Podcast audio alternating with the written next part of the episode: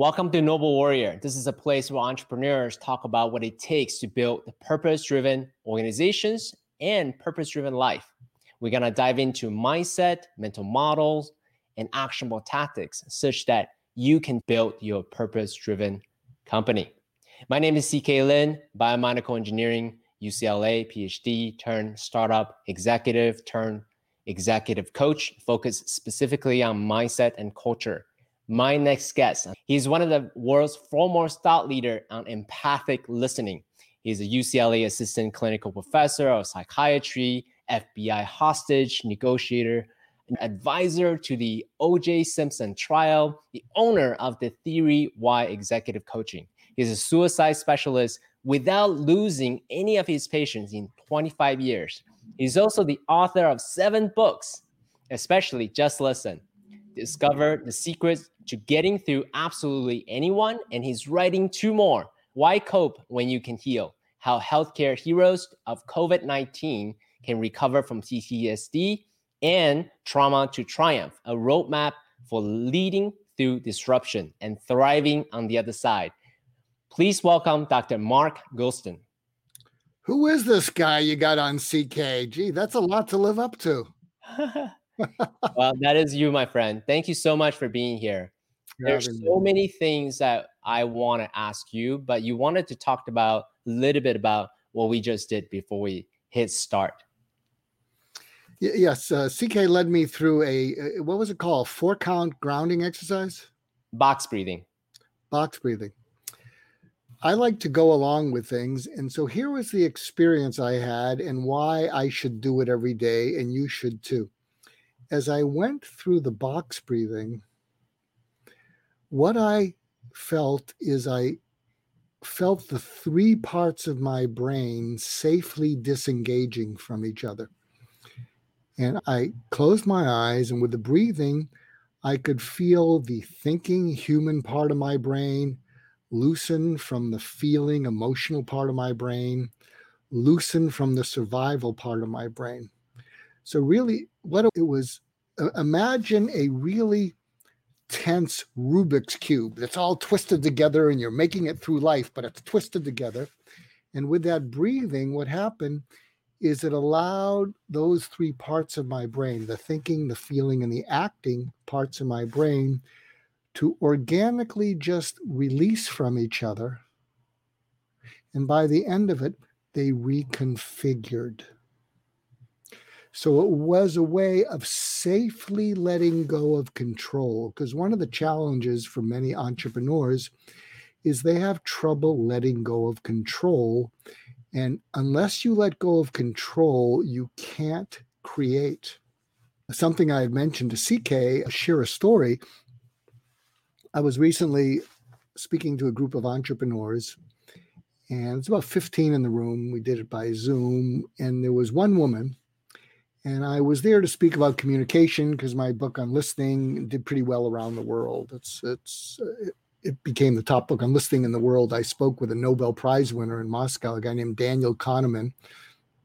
He wrote a book called Thinking Fast and Slow. You know, that's what they teed me up to be. Talk about communication to entrepreneurs. But I listened into the meeting before the break, before I was about to speak.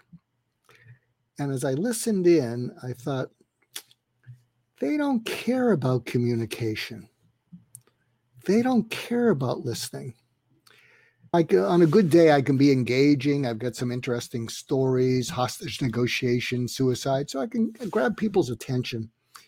But I thought what they're really struck by was Jennifer. And Jennifer was this amazing young entrepreneur and I could tell they all looked up to her, and I looked up to her. And so before the break, I said, okay, we're going on break. Then it's me afterwards. Here's the choice. We can talk about communication after the break, and I'll tell you how to become a better listener. But most of you are entrepreneurs. You don't really like to listen. You assign your pe- you assign your people issues to someone else because God love them. People are messy. Mm-hmm. They're just not that clear. Mm-hmm. And so you like vision and strategy. The problem is a bottleneck with execution because you got to do it through people until you replace them all. Mm-hmm. Uh, so I'll give you a choice. We can talk about communication. I'll give you some tips, or I can tell you how to think like Jennifer, Elon Musk, and Steve Jobs. So let's go on break. And when we come back, tell me what you want. So you can guess what they wanted. With that lead up, of course. When the break was over, they said, We want to think like Jennifer. And meanwhile, Jennifer is looking at me like, Who is this crazy guy? And I'll say, Here's the difference between Jennifer and the rest of you. She sees the unknown as an adventure to be lived. Mm. The rest of you see the unknown as a danger to be avoided.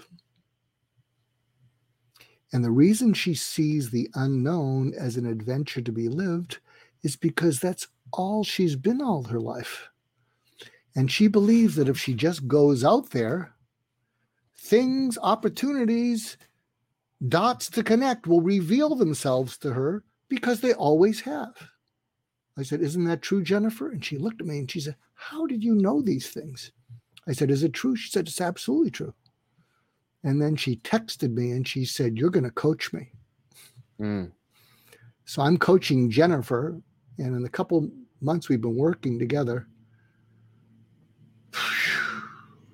so she has a home care company, one of the one of the top home care companies. So the couple months we've been working together, she bought a nursing school. Mm. She started a company called IV at Your Door, because when you go into some of these home care facilities, they're not allowed to have IVs on their patients. And with all this COVID, it's a real struggle to take a an elderly patient, take them to the emergency room. So she's created a whole business called IV at your door, where she takes vans and she brings them IVs. And uh, but I wanted to share that with you because there's a lot to be learned, and that's how, by the way, Elon Musk and Steve Jobs look at the world. Mm they have a quality that I learned from a mentor of mine. All of you are too young to know the name Warren Bennis. If you look him up, he's one of the top five people who ever lived, uh, and he, and he's a thought leader in leadership. And he died a bunch of years ago. Yeah, and and he had this great quote that he often told me that came from a playwright named Saul Bellow. And the quote was, "Be a first class noticer." Be a first class noticer because noticing is different than looking, watching, or seeing. When you look, watch, or see, you're an observer. But when you notice, you just tune into it. Like I'm noticing that I'm looking into this camera lens. I'm not quite seeing CK, but but I'm looking into the lens to see all of you. And so here, so something that I when I work with companies about how do you identify those people is I give them an exercise, but I'm going to grab a little water here. Excuse me. Sure, please.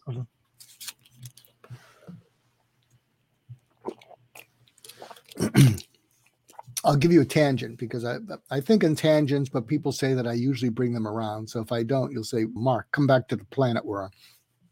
I was I have a, a podcast called My Wake Up Call, yeah. and I talk to people about their purpose, their calling in life, and what matters most to them and how they came to develop that. What were the wake up calls? So, one of my favorite interviews was with Tim Brown. Tim Brown is the chair of IDEO.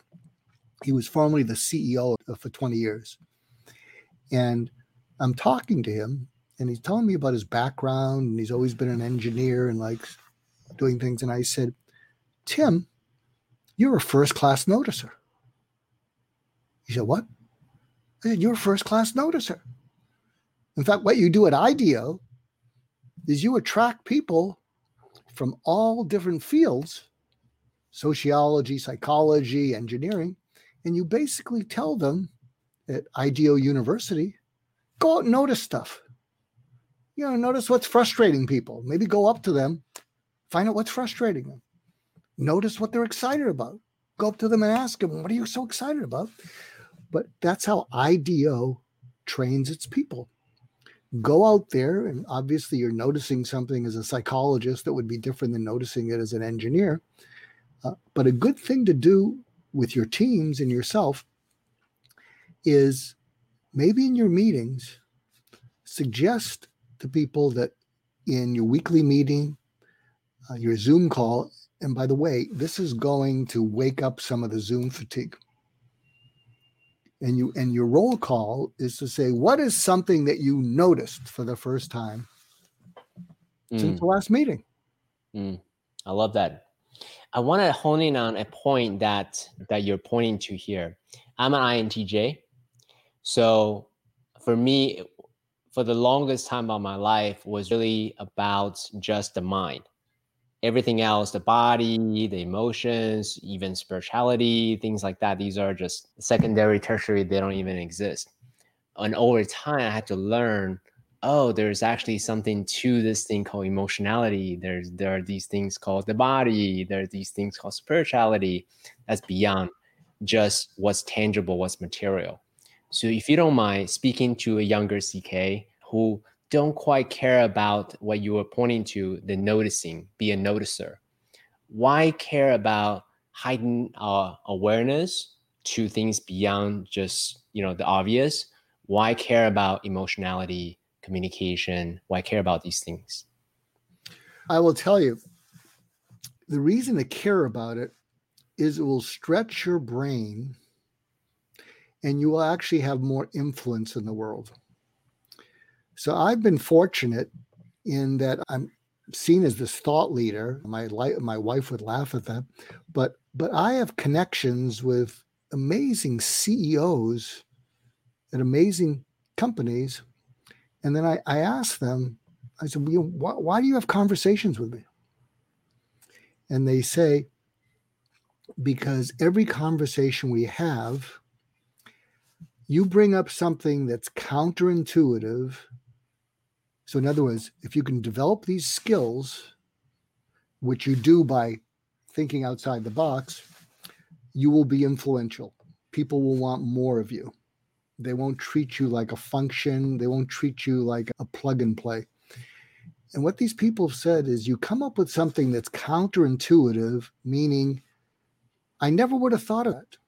I never would have thought of that and you, and it's intuitively correct, which means that could work. I never would have thought of that, and that could work. And then the third thing is, I think I can do that. So I think one of the ways I've gained influence is by just noticing things in all directions and and the what I've noticed has started to come together and what happens is when you're with other people and they leave a conversation with you thinking to themselves, boy, I never would have thought of that. That could work. I think I can do it. In fact, I'll share a story. You mentioned uh, I was involved in the O.J. Simpson trial with the prosecution, and this is how I got involved.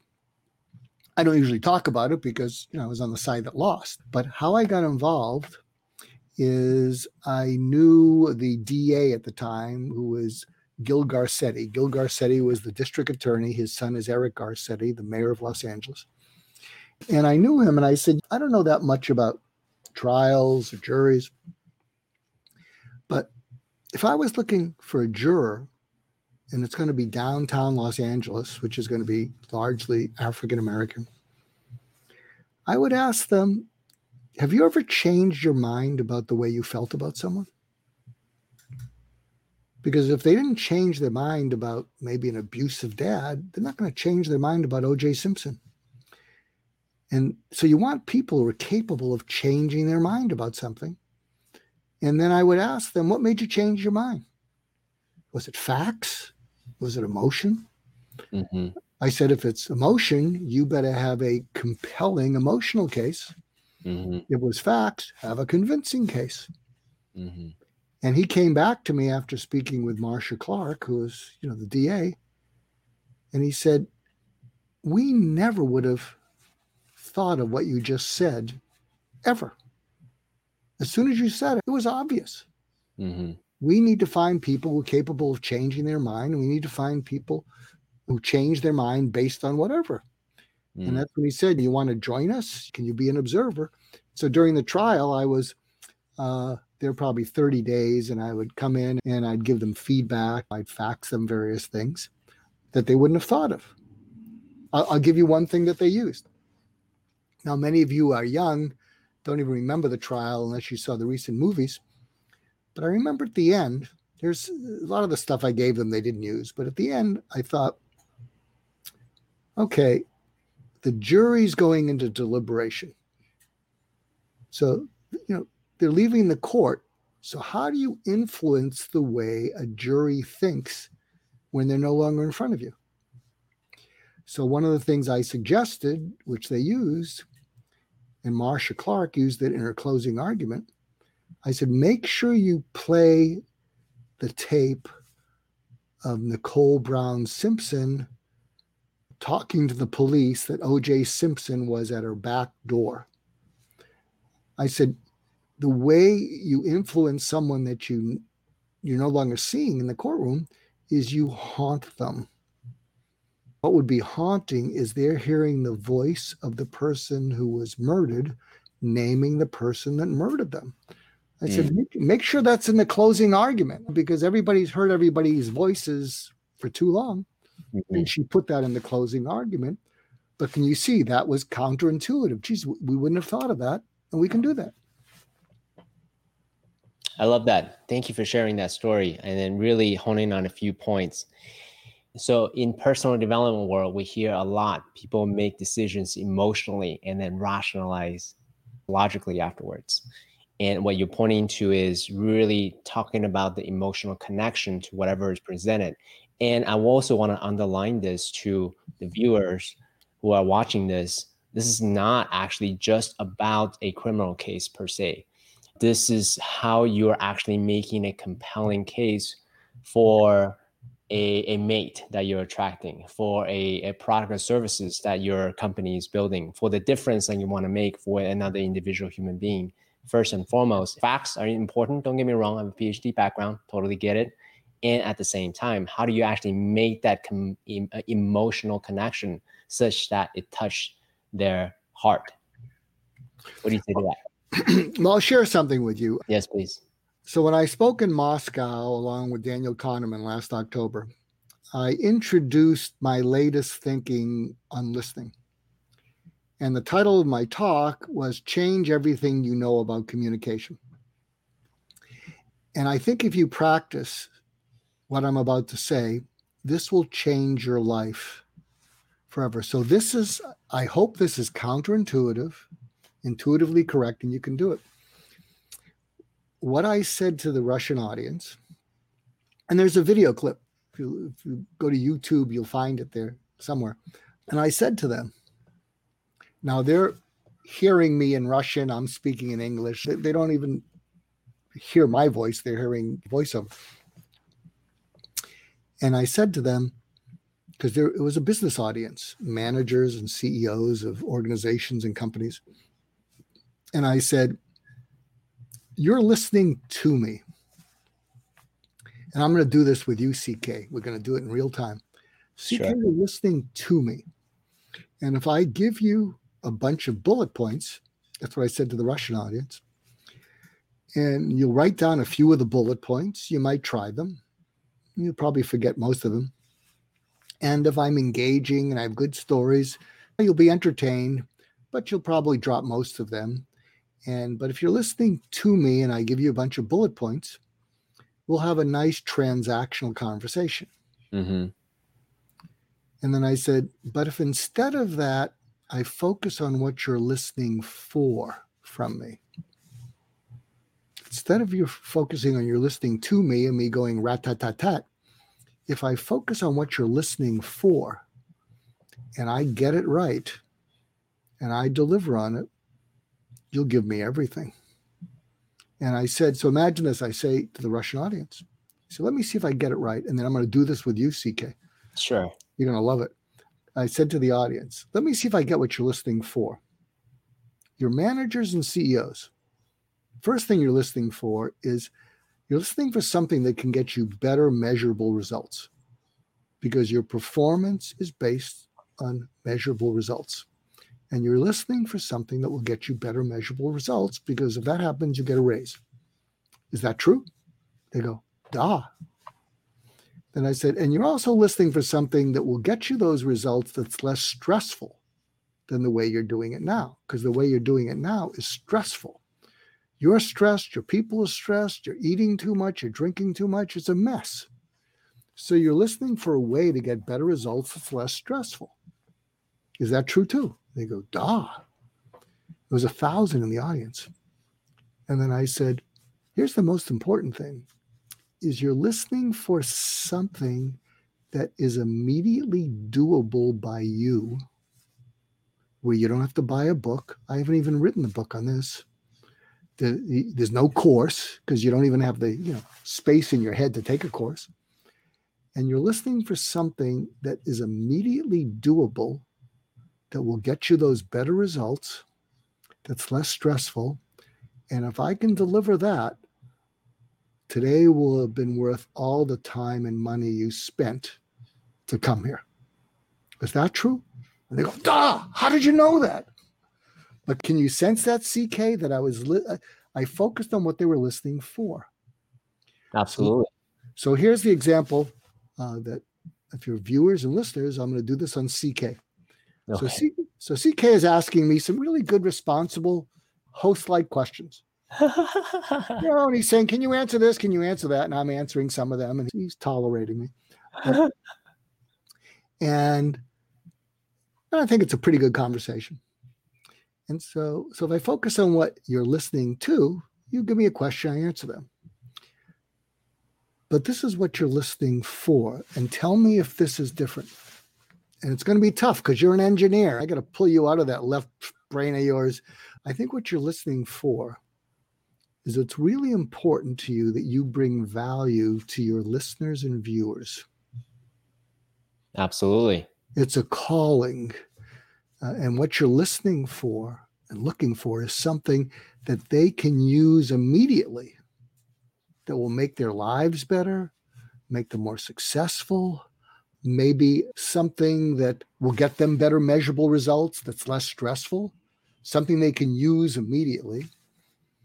You're also listening for uh, whether you need to protect them from your guest, because this is live and you can have some experts on who've written all kinds of books, but they're real stiffs. Yeah. I mean, they're, they're boring, and you're thinking to yourself, we're going live. Oh, geez. Uh, I read the person's book, and the book is so much better than him or her. Oh, we got to get through this alive. Geez, I feel like I have to apologize to my viewers and say, look, at his book is much better than he was. Uh, so you're listening for also people that you want to protect your listeners and viewers from because you don't want to waste their time. Absolutely. So, did I get it right? That's what you're listening for? Absolutely. And thank you so much for going a few layers deeper. And for me, one of my deepest commitment also is yes, we're going to share with them actionable tactics, a way to think about the problems or their life. But really, the underneath all of that is such that they can truly tap into their own purpose, such that they can go out and make the kind of difference that they want to make. And so I think for me, what I love to also get that uh, from you is tap into that such that they get the energetic transmission, the mental models, the actionable tactic, but really get how they can go out and create the life that they love. So thank you. You're welcome. Here's a tip that I give people there's a lot of entrepreneurs. I don't know if you know, know this fact, and maybe your listeners or viewers will will verify this. But a, about a quarter of entrepreneurs have significant psychological issues. They have ADD. They have a little bit of bipolar thing. When they're feeling great, they feel on top of the world. When they're feeling down, they feel like uh, they're doing they're they're being foolish and maybe they should get a regular job and about a quarter of entrepreneurs and so i know this space are prone to anxiety and depression and they became entrepreneurs to treat their anxiety and depression. So when the, meaning when you're an entrepreneur and we belong to a community that your listeners or viewers you know probably don't know about and something I find funny but ironic, and you've heard this there, is the host of our community will say he has a British accent. He'd say, This is a group of heartfelt entrepreneurs, and we're all unhirable. We're all unhirable. And everybody laughs. And it's true. But when you think that you're unhirable and you couldn't work for anyone, and it's great that you're on an adventure now, but it wasn't so great when you were young. Right. When you were young, it's like, wh- why can't you sit still? Why do right. you have to be different? Uh, what does that have to do with your homework? Where is this leading? And right. so you can understand that maybe it's higher than a quarter of entrepreneurs. When they were kids, they a lot of the people who will never be entrepreneurs would give them a hard time. Their teachers would say, "Why do you have to be so rebellious? Why can't you sit still?" And so you can understand how God bless all of you if you suffered with that and you made it into your teens, that you found a way to find your calling. Here's an exercise I give people. I don't know that it'll apply to uh, the people listening in, but this is a great exercise you can give your friends. I would like you to imagine that your personality is a circle.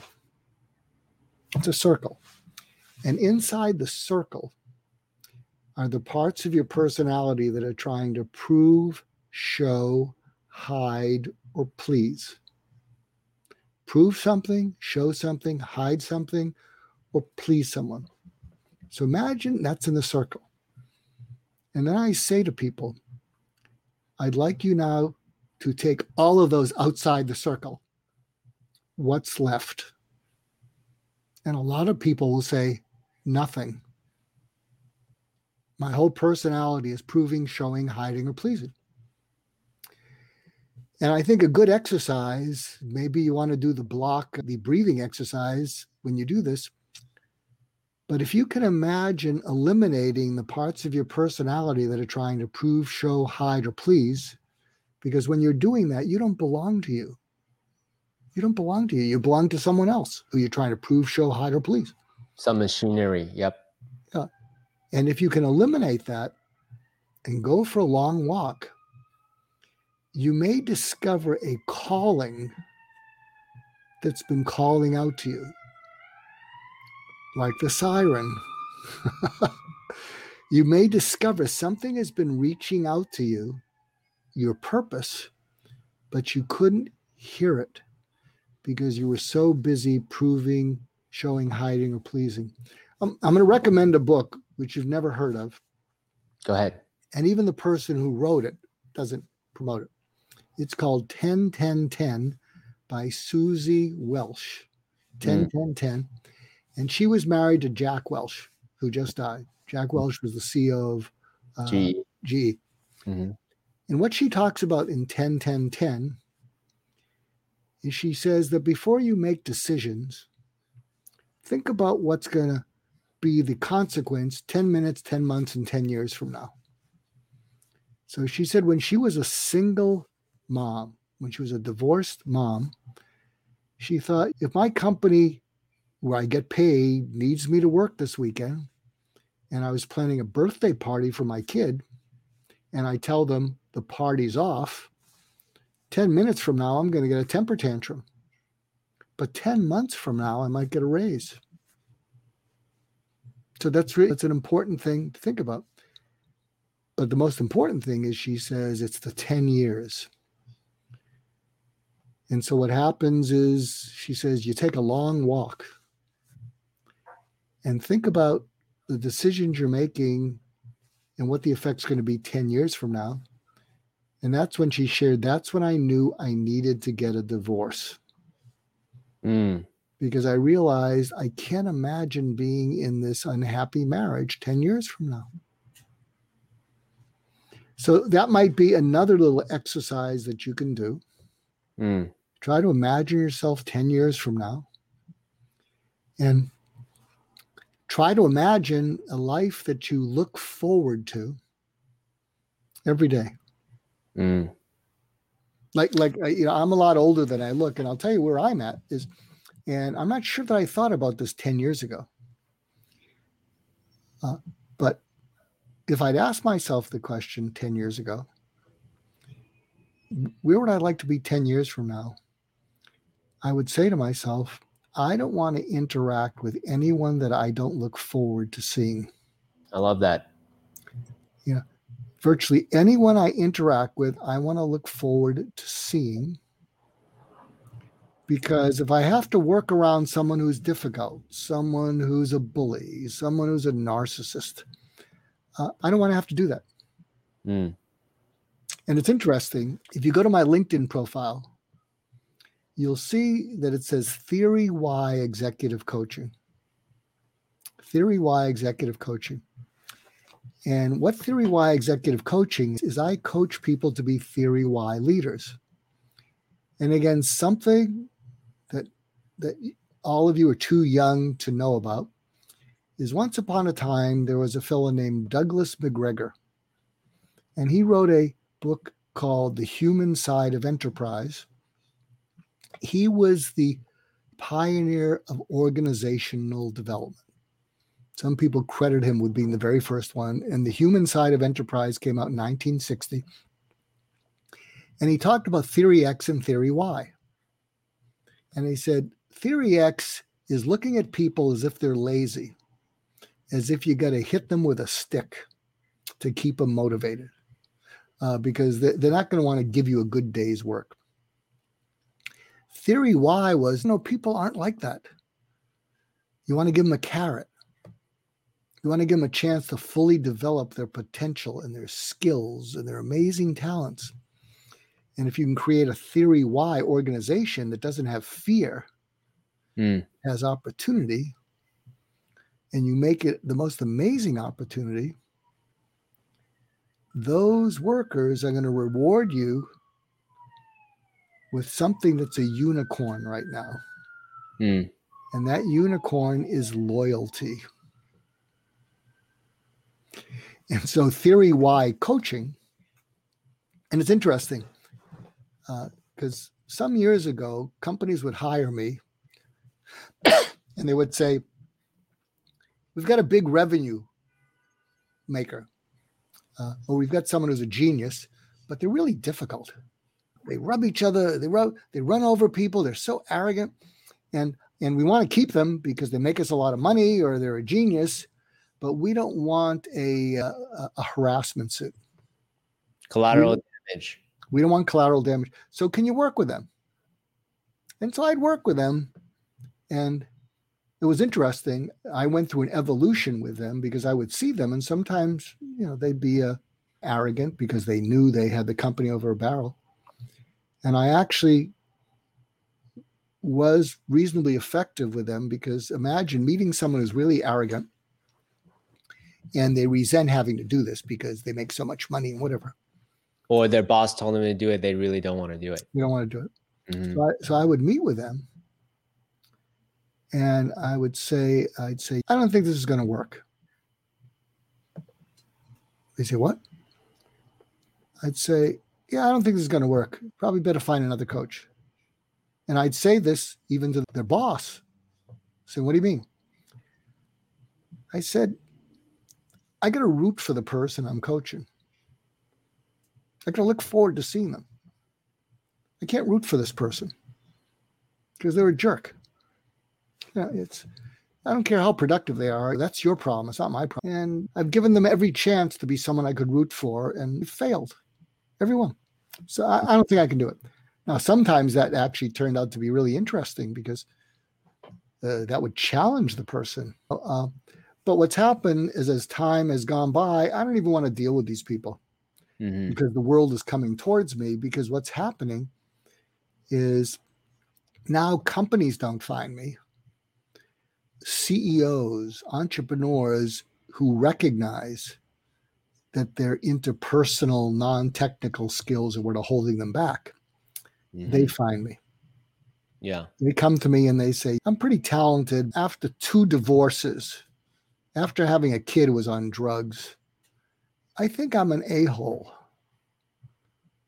To you're which I would. you're speaking on your own self. No, they'd be saying to me, "These are my oh, clients. These are these, these, are, these, are, these are the clients who seek me out." Got it. Got they, it. They they say, you know, I think I, they'll tell me, I think I've outsmarted myself. Mm-hmm. Yeah, you know, I, I got lousy marriages and my kids have problems and you know, and I'm smart, but maybe it's time to fix that. So those people seek me out because they want to be theory Y leaders. So quick question. So quick question there. There's the higher self, right? There's the I desire to change my life to be a more compassionate, more empathetic person. So let me go after request Dr. Mark's help. And then there's the the habitual self, the lower self, the egoic self, the one that's arrogant and then it took them decades. They have that muscle there. So when you work with quote unquote difficult these type of people who is trying to make a change, but at the same time, the habitual self is pulling them back. How do you ensure that they are living from their higher self? It's interesting. I, I make a distinction between guilt and shame. Mm-hmm. I think shame is an incredible motivator. So, guilt, you do something wrong, you make amends. Shame is when you do something or you fail to do something that's out of alignment with who you want to be. Mm-hmm. So, shame is a, like, I'll give you an example from my personal life. My kids are all grown. And, and I was I have three kids, and I was especially close to my middle child because my oldest child was close to mom. And I used to go to every practice that my middle child would go to. And I try to be present because I, I could feel that connection. And, and at the time, I was this therapist helping families and listening and empathic and all that. And I needed to practice what I preach. And so there was one practice that I blew off.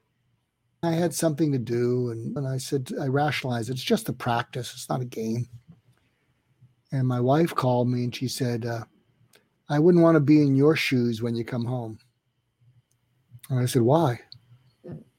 And she said, Because our daughter kept looking at you to come into the gymnasium and you never came.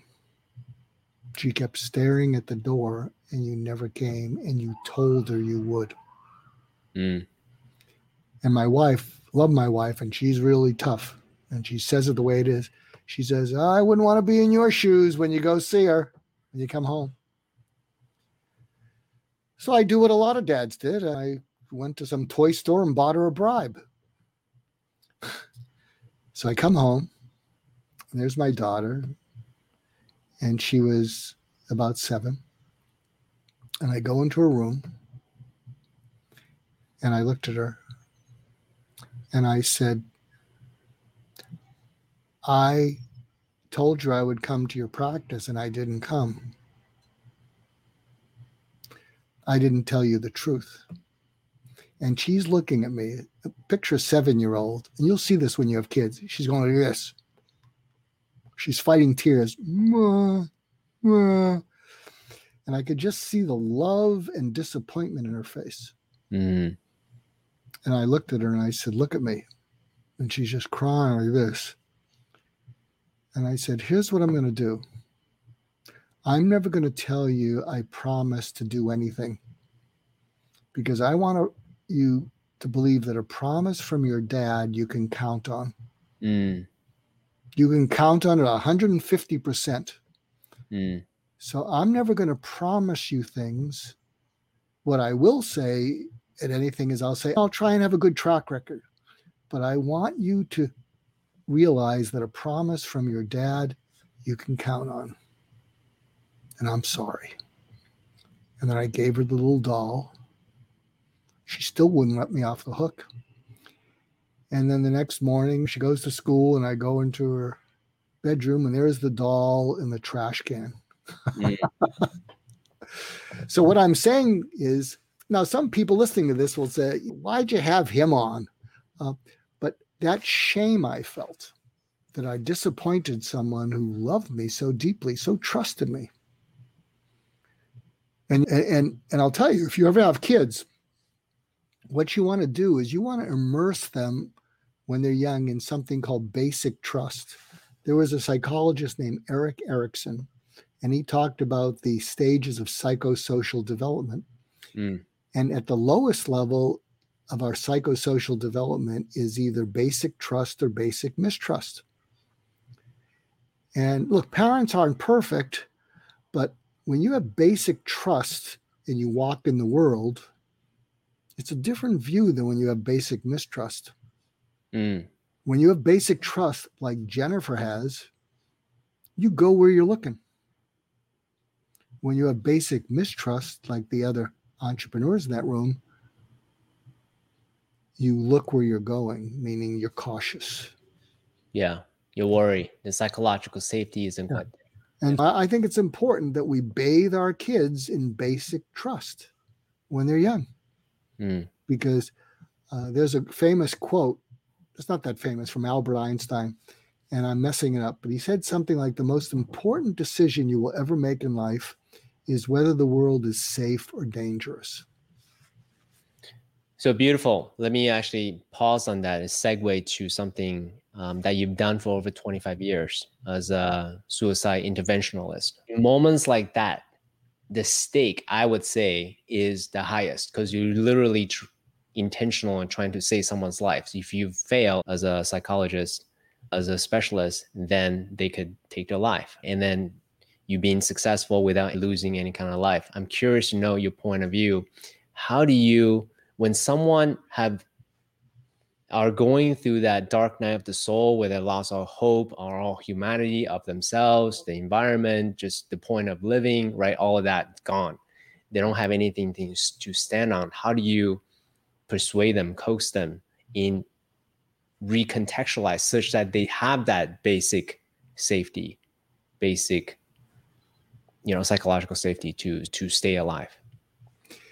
So after Anthony Bourdain killed himself, mm-hmm. I wrote a blog. You can find it. Why people kill themselves. It's not depression. So it got a lot. It got five hundred thousand views in a, a week because it's a you know, strange title. And what I talked about is there's hundreds of millions of people that are depressed who don't kill themselves. Mm-hmm. Hundreds of millions of people lose jobs, lose marriages. They don't kill themselves.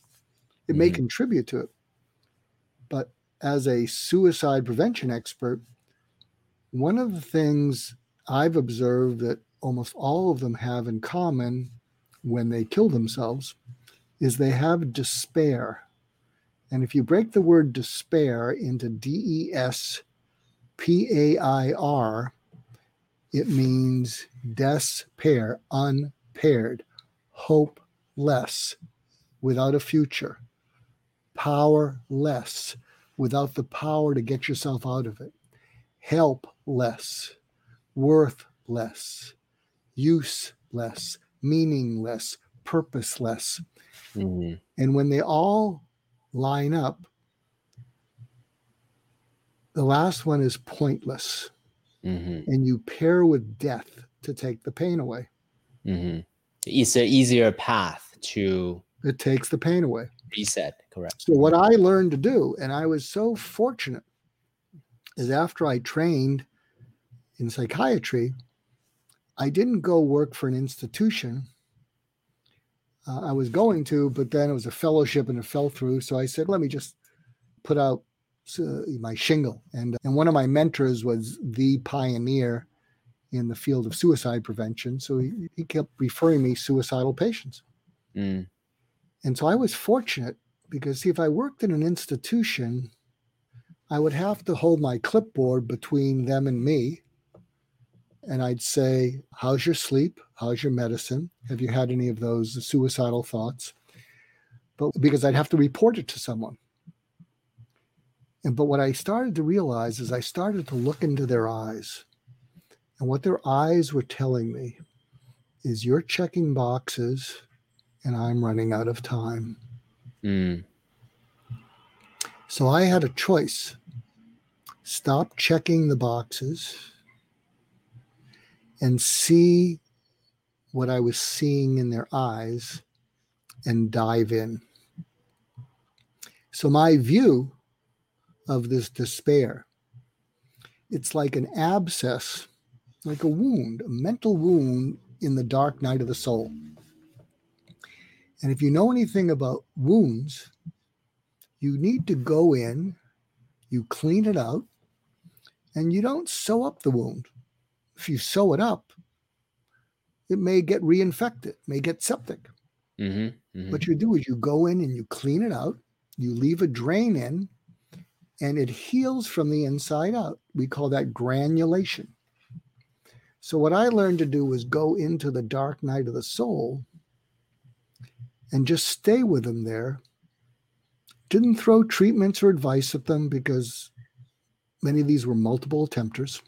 And I would just find a way to listen into their eyes. And I would uh, go into the dark night of the soul and I'd keep them company there. Mm. And when they felt by me, mm-hmm. which is different than feeling understood is nice, it's better than feeling misunderstood. Mm-hmm. But when you feel felt, when you feel that your pain is worth someone getting there right next to you so you're not alone in it, people start to cry. They cry with relief. And now, if you're just learning how to do this, and I have a new book coming out called Why Cope When You Can Heal Healthcare Heroes of COVID 19 Can Recover from PTSD. Mm-hmm. It's coming out in the next couple months. And we introduce something called surgical empathy. I like that. And surgical empathy is literally going into where it hurts most in the dark night of the soul and not rushing them with a technique. So, with the multiple suicide attempters that I'd seen, they'd already had all the techniques. And, again, if you're depressed, you're suicidal, uh, and I'm not currently in practice, I'm retired, uh, although I'm teaching counselors, uh, teaching parents. Uh, I was the co creator and moderator of a multi award honored documentary called Stay Alive, intimate conversation about suicide prevention, where I speak to Kevin Hines. He's the fellow who jumped off the Golden Gate Bridge and survived. Mm. And, and, and, you can get it for free, stayalivevideo.com. And so the whole idea is that when you can listen in to the dark night of the soul and people feel felt by you, they start to cry. And as they start to cry with relief, they start to calm down. Now, for you techies, I'll give you a neuroscientific explanation for that. When people are really stressed or distressed, something in your brain called your pituitary sends a signal to your adrenal glands, and your adrenal glands push out cortisol. And high cortisol is basically a signal to your physical body let's get ready to deal with this stress. And that high cortisol then goes back and triggers a part of your brain called your amygdala. And the amygdala is in your emotional brain. And what happens is it, it sends a signal to your amygdala let's redirect the blood away from thinking to surviving. Mm-hmm. So, blood preferentially goes away from your thinking upper human brain to your survival lower brain because in our primitive thing, we needed that lower brain because we had to get the heck out of there. We had to run. We had to flight, flee, fight, or freeze. Mm-hmm. And what's interesting is what counteracts high cortisol is high oxytocin. Oxytocin is the bonding hormone, and it's what enables young mothers to bond with their screaming babies. Screaming babies are stressing them out, they're sleep deprived, but there is so much oxytocin going on that they're bonding to that baby and they don't get angry, they get tired. And so when you cause someone to feel felt, uh, they get a surge of oxytocin. The oxytocin counteracts the cortisol goes down, the amygdala goes down, blood flow goes back up into your upper brain, you can start to think again. So if I'm hearing you right, having whoever is undergoing distress, have them experience love through you, through your generous listening, through your generous space holding, that they feel love and felt and heard. Yeah, it was interesting. I just wrote a blog, put one up because I've had 30, 40 years of doing this. Mm-hmm. And and now people are going to hear this and they're going to say that's crazy. You have to what I'm telling you is out of context, meaning I'm just telling you the the breakthrough. So I was seeing someone and I was feeling his pain. And I said to him after a long conversation, I said, Why haven't you done it? He said, Why haven't I done what? I said, Killed yourself. He said, What? I said, Yeah, why haven't you killed yourself? Because I just felt a little bit of your pain, just the tip of the iceberg. And if I felt all of your pain,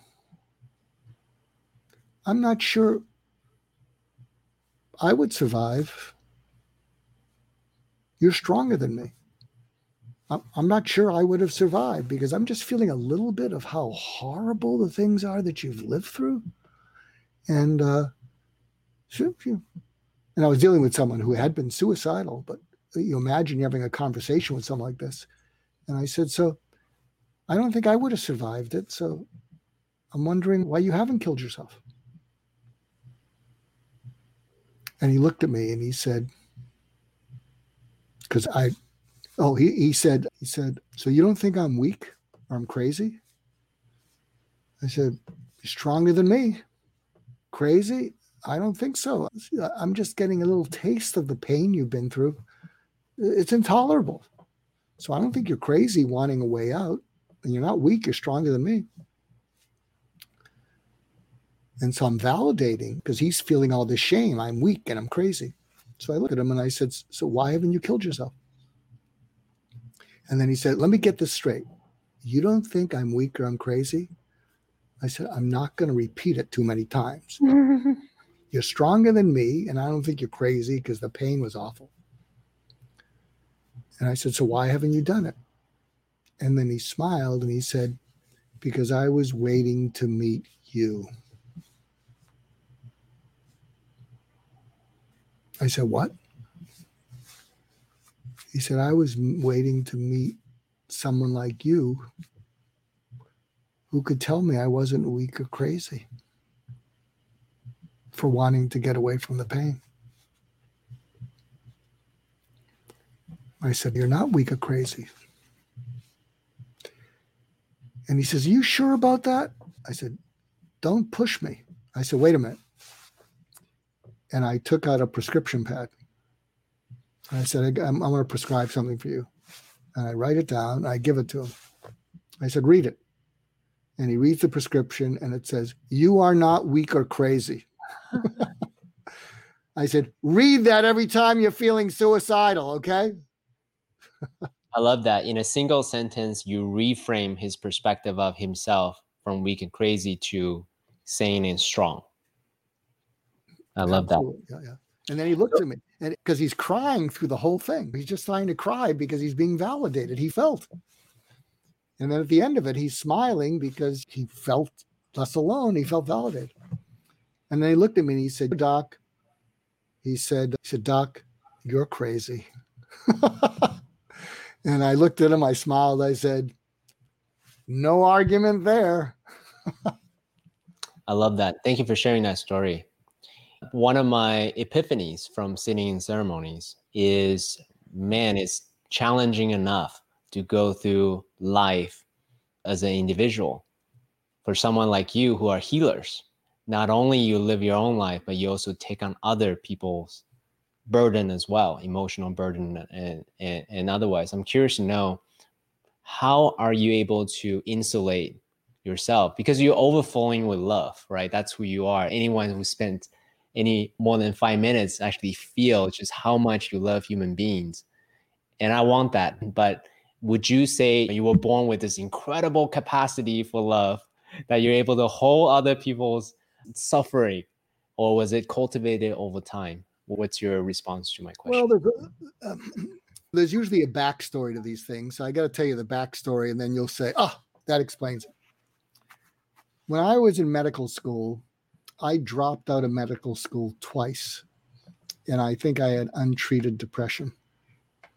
So the first time I dropped out, uh, and I was highlighting every book because I could read stuff, but I couldn't hold on to it. And I took a leave of absence, and my brain, and I worked in blue collar jobs, and my brain came back. I went back after a year, and then within another semester, it came back again. And so I met with the dean of the school who's about fundraising.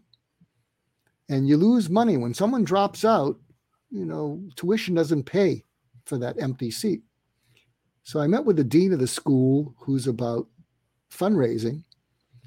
And I don't even remember the meeting, but he may have saved my life because he referred me to the dean of students who cares about people. And I get a call from the dean of students and he said, Mark, I have this letter from the dean of the school. I think you should come in here. We should have a call, a talk. And I was down. And I had a mindset that said, if you can't do anything, you're not worth anything. You don't deserve to be here if you can't do anything. And I was I was passing everything, but it was a low point. So I go in there and he, he says, Here, read the letter. And I read the letter. And the letter's from the dean of the school. And it says, I've met with Mr. Goulston. We talked about a different career. And I'm advising the promotions committee that he be asked to withdraw. What that means is they really couldn't kick me out because I was somehow passing my courses. So they couldn't kick me out, but they wanted to get me out because I was a lost cause. And so I looked at the dean of students and I said, What does this mean? And he said, You've been kicked out. And I'm not a religious person, but maybe I'm spiritual because it was like a gunshot wound. When he said that, I went, oh. and I felt something wet on my cheekbones, and I thought I was bleeding. I just kept looking up like this, and it was tears. And I'll tell you, I think it was a miracle because if he had said, if I can help you, give me a call. I don't think I would have called him. I think I would have gone back to my apartment and I'm not sure if I'd still be here. But he didn't say that. So imagine you're there and you feel useless and worthless because you can't do anything. And what he said instead was, Mark, you didn't screw up because you're passing everything miraculously, but you are screwed up but if you got unscrewed up, I think this school would be glad they gave you a second chance. And I'm thinking, what? I mean, who's he talking to? Because I'm useless, worthless. And then he said, Imagine hearing this. He said, and even if you don't get unscrewed up, even if you don't become a doctor, even if you don't do anything the rest of your life, I'd be proud to know you because you have a streak of goodness in you that we don't grade in medical school. And you have no idea how much the world needs that goodness. And you're not going to know it till you're 35, but you have to make it till you're 35. Mm. So I am just crying. He is pummeling me with compassion. Mm. And then he says, and I couldn't even look at him. I'm having trouble looking at you and he and he points at me. He says, "Look at me." And he points at me and he says, "You deserve to be on this planet, mm. and you're gonna and you're gonna let me help you." And so he arranged an appeal, and I had to make my case. And I guess they saw something in me. These doctors saw something in me. Mm. But it flipped the switch because there I was, useless and worthless. But he reached in and didn't let go. Plus, he stood up for me. Mm. He stood up against the school for me. Mm. He was a PhD, and this promotions committee were all medical doctors. He took them all on to say, I think we should give this guy another chance. Mm. So it flipped a switch in me, but essentially, maybe that connects the dots, CK, because that's what I've basically done as a suicide specialist. As I go in, I see some value in them, and I say, "You're not going anywhere." Thank you for sharing that powerful story. You that Dean did the same thing you did for the the person who wanted to die, who thinks mm-hmm. mm-hmm. worthless, and in a single conversation, re help you reframe your whole life. He saw a streak of goodness in you, and then hence why you're doing what you do, and then you do it so well. and I don't see you stopping. I, I, you probably have another 20 books in you. I I, I would probably assert. Yeah, and, and I will tell your listeners. Here's one of the difficulties I have because I do these shows Mm-hmm. And a listener or viewer will say, You could reach my son or daughter. And I'm not, and I'm retired. And also, and what I tell people, so I do, I co present to EO, and we're hoping to do it to YPO. A friend of mine's 14 year old son killed himself two years ago, mm-hmm. named Jason Reid. And if you look up Jason Reid Goalcast, he did a presentation to 15 male entrepreneurs about how he blew it with his 14 year old son mm-hmm. who killed himself. So we've been doing presentations where he tells the story and I talk about here's something you can try with your kid. And but it's still difficult for me because I say, look, I might be able to reach your kid empathically. I don't know. I'm getting pretty old. Uh, but if I reach them, how can I reach them and then I can't continue to see them. Mm-hmm. At this stage of my life, I can't continue to see them. I'm retired status. And so I'll help you as a parent.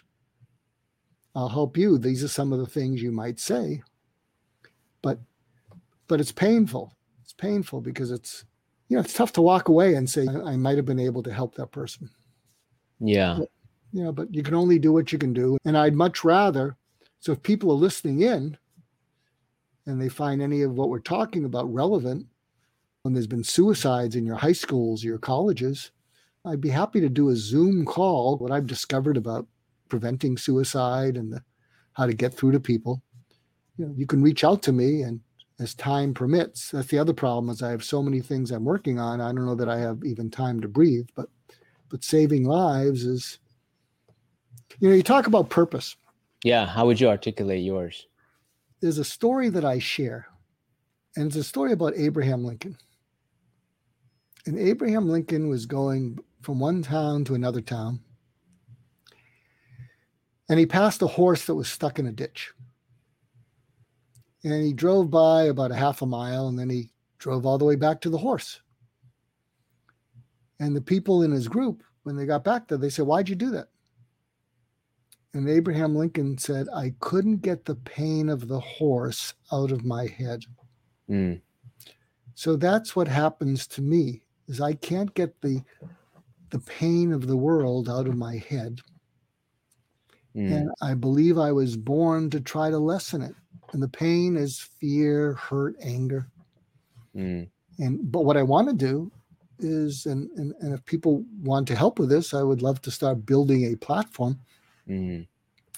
In fact, I think I'm going to be doing something. And if you haven't heard of this, I hope you'll check it out, CK. There's something called tether.men. Mm-hmm.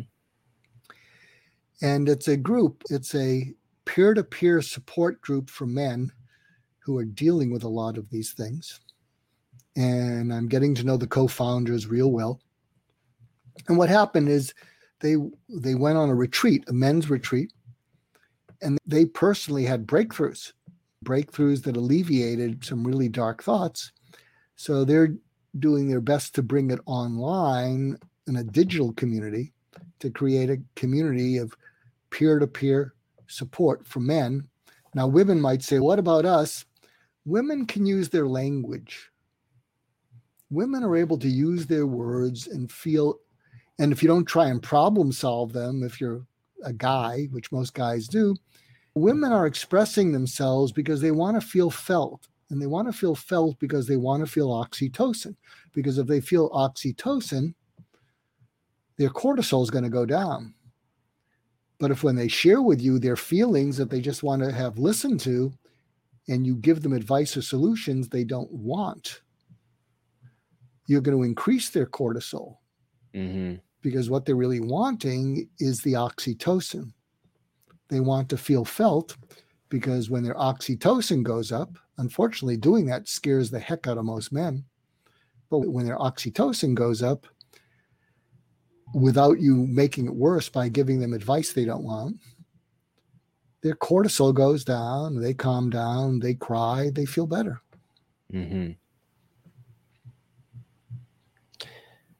Beautiful. Thank you so much for sharing that. I think for anyone listening, anyone have ever been in a relationship before, especially the men, uh, listen to this very poignant advice. It would do you and your relationship really good.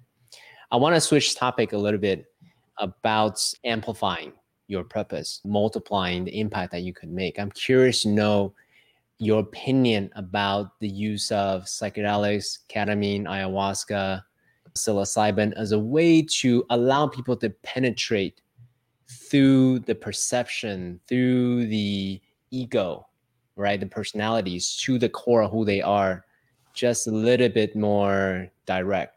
Curious to know your thoughts on that. It's interesting. I do a visualization with people. Mhm. Go to my wake up call podcast. Uh, I've done it with a number of my guests, but if you look up Colonel Chris Kolenda, K O L E N D, uh, I did on the podcast with him. It's audio. And what I do, and I've done this with a number of people, and maybe we'll do this on a, another interview with you, Mhm. is I'll have people go back to an awful time in their life. And I'll have them go back as an adult and meet that person who was traumatized. And then we facilitate a conversation where that person who was traumatized feels felt and safe by you, this older adult. And you don't tell that younger part of you that you're them. What you do is you dive into something where they feel felt by you. They start to express their fear, their horror, their terror. And then what happens is you reveal to them because they, they're going to feel better, that younger part of you. And they're going to think, so you're going to leave, aren't you? And that's when you tell them, I'm never leaving you because I'm you. And you made it through this and you're going to have a good life. There's going to be some bumps in the road. And then at the end of it, I have in the visualization the adult you hug that younger you and imagine your DNA fusing together. Mm. I share that because I think what happens with psychedelics and ayahuasca and whatnot, it's a similar kind of thing where those allow you to let go of control. Mhm. Most of the people who are drawn to psychedelics and ayahuasca tend to be control freaks and they do, and they do not know how to let go of control.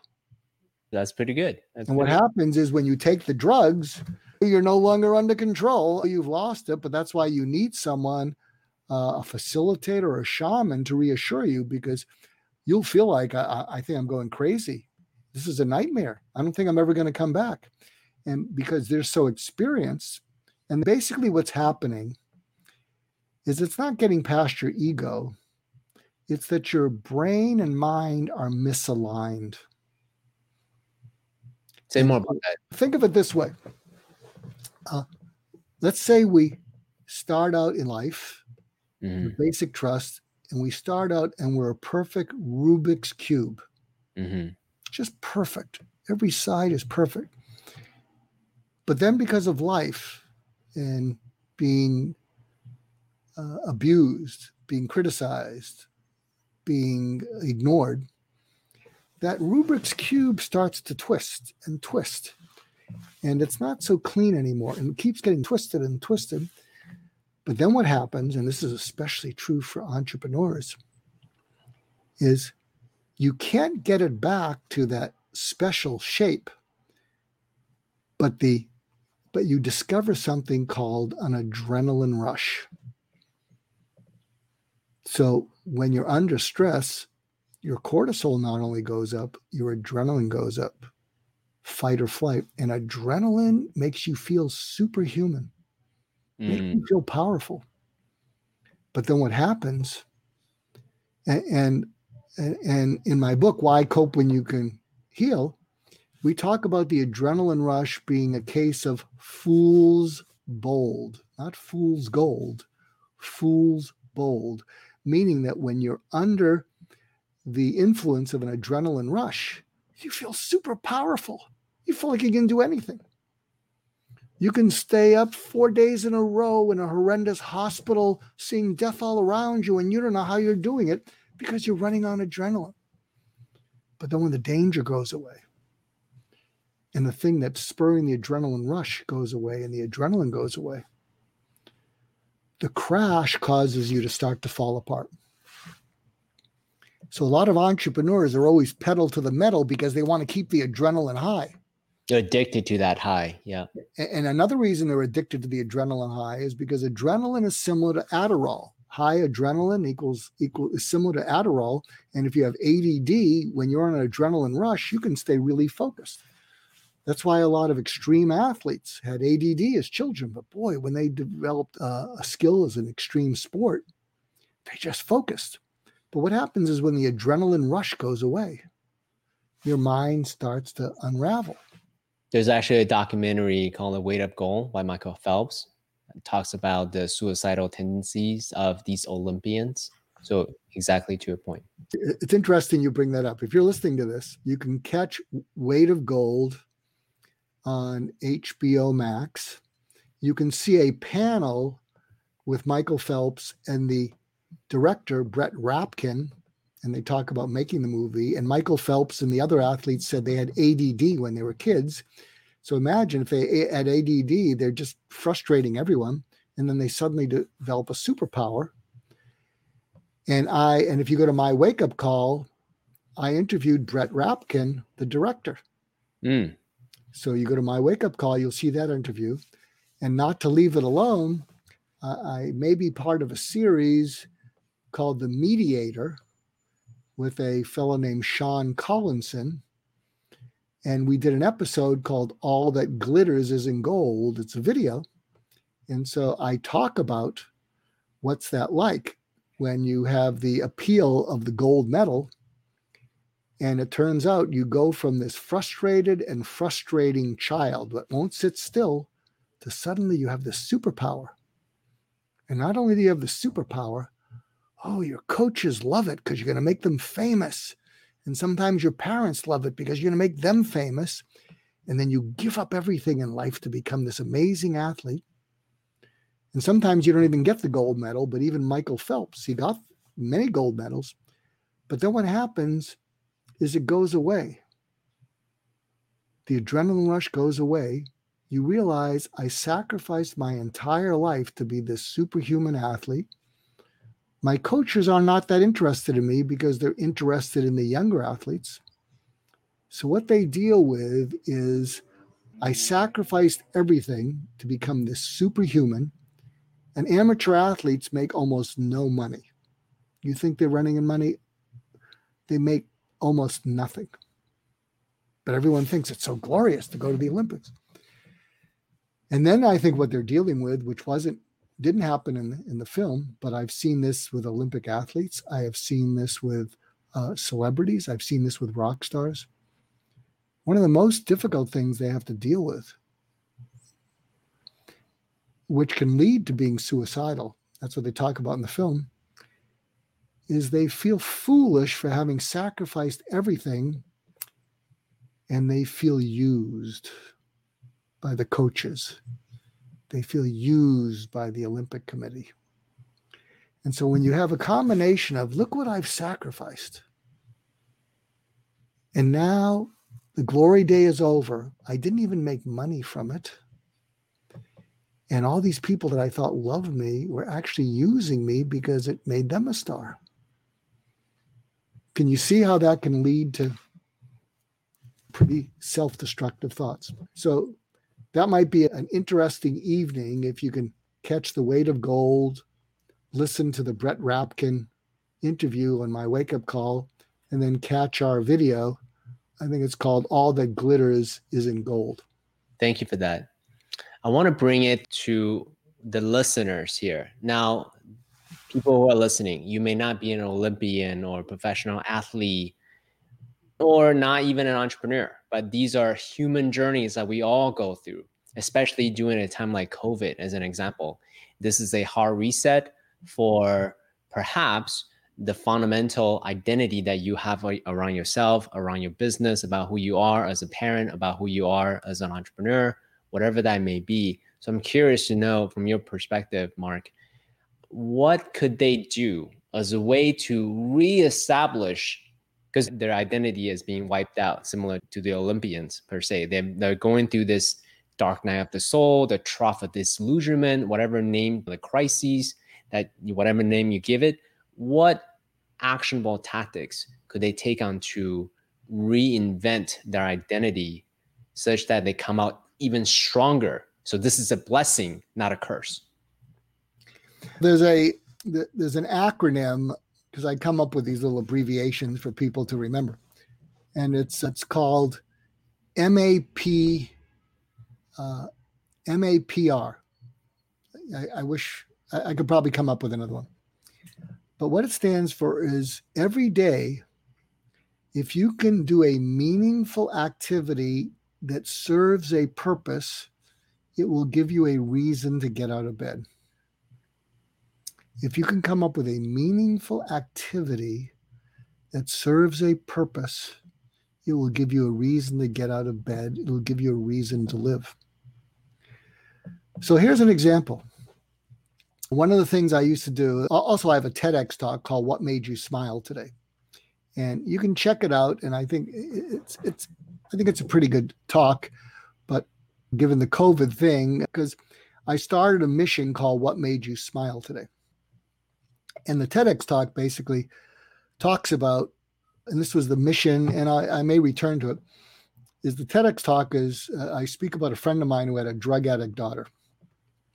And he didn't want to call her because she was always manipulating, making excuses. But he felt, I'm making her worse.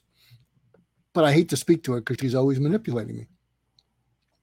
So instead, he started texting her every day and he said, uh, Hey, honey, it's dad. What made you smile today? And at first, she started talking about, oh, I thought you'd give me money. And he said, know, we've done the money thing, no money. And he just kept doing it every day, 5 p.m. And after about six weeks, he gets a text back from her. And she says, Okay, dad, if you must know what made me smile today was knowing that you would text me. That's right. He started to cry. And that turned a corner. He started to cry because he realized we started to enjoy each other and it wasn't about being manipulated. Mm. And a couple months later, she was off drugs because she had felt like she was a burden. And the point is, as long as she was a liar, she was a burden. Mm. And so she turned that around. And what I did after hearing that, uh, and it's a little challenging with people wearing masks, but w- what I did, and let me see if I have any here. Uh, yeah, uh, I have a thousand of these wristbands, and it says hashtag WMYST, which stands for What Made You Smile Today. Hashtag WMYST. And if you go to Instagram, we have a hashtag WMYST.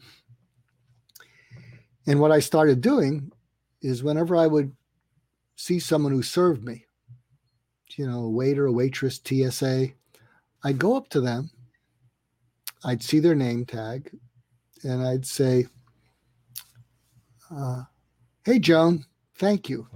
So I'd thank you. I'd, I'd thank them for serving me. Hey, Joan, thank you. My name's Mark. I have a question for you. And they look like this. I said, No, you're not in trouble.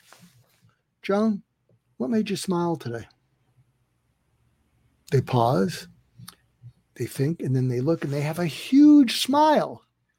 My kids, my dog, it's a new day, the sun and and then I say, "You have a great smile," and then I would give them two wristbands, mm.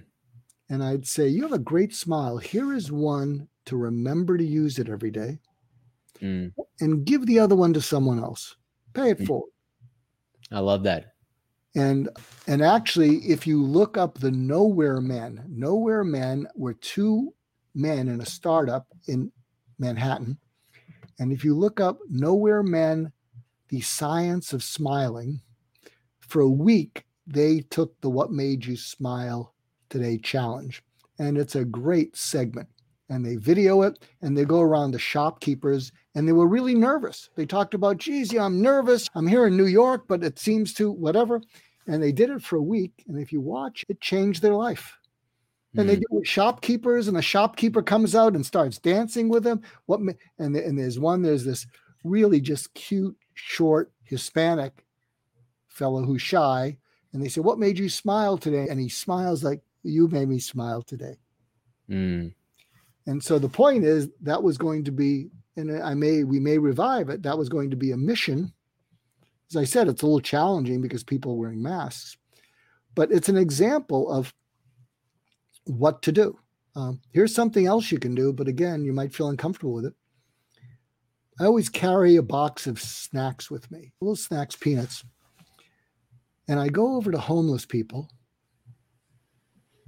And sometimes you're afraid to give homeless people money because you're afraid they're going to use it on drugs or alcohol. And I'll go up to them and I try not to scare them.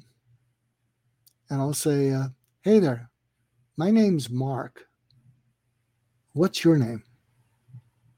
They do have names, homeless people. They talk, they have names. And they'll look.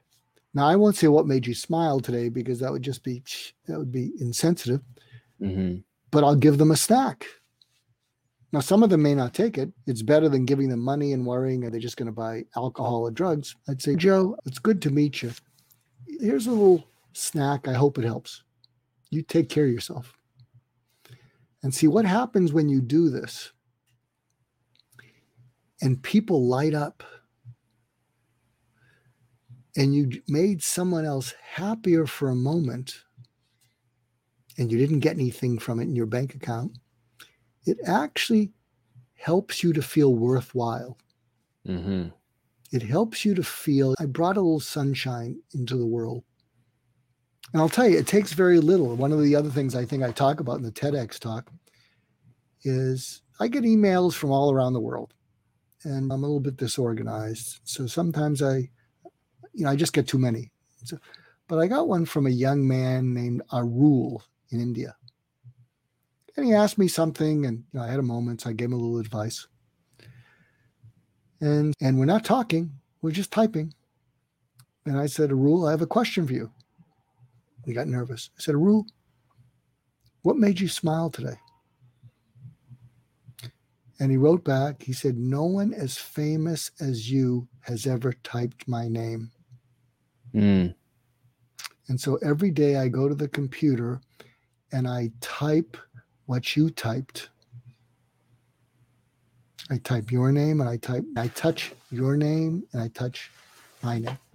Mm. I'll tell you, it really got to me. And I thought, wow, that was so little. That could have changed Arul's life. Mm.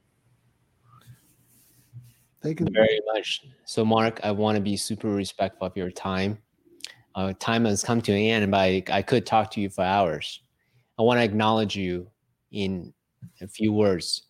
I acknowledge you for really just showing up, for doing the work, for following your purpose, for sharing so generously what it takes to live a purposeful life. You shared, you know, with us actionable tactics of doing one thing that serves your purpose every day, doing it consistently, and doing it in in the, in the simplest way possible, as if you're sharing your candlelight with other human beings. And for anyone that's listening, please, I'll I'll, I'll, I'll share the links with you. So then, definitely, I'm in the middle of reading your book listening right now. And I wanted to just give you a little bit testimonial. So, Mark, what's remarkable about Mark's work is not just, hey, here's some clinical data, some theories behind it. In everything that he shared, he gives you mental models, actionable tactics, such that you can go out and cultivate your own empathy, your own compassion, your own ability to communicate better with people that you care about in your life. So thank you so much for demonstrating that, embodying that. You are an inspiration. Thank you, Mark. Look, you brought it out of me. We, we did it together, CK. So thank you, and thank you to your listeners, and and I hope you'll check out my wake up call and and you can go to my site, markgoulston.com, uh, where uh, you'll find if you like any of what we talked about, you'll find more.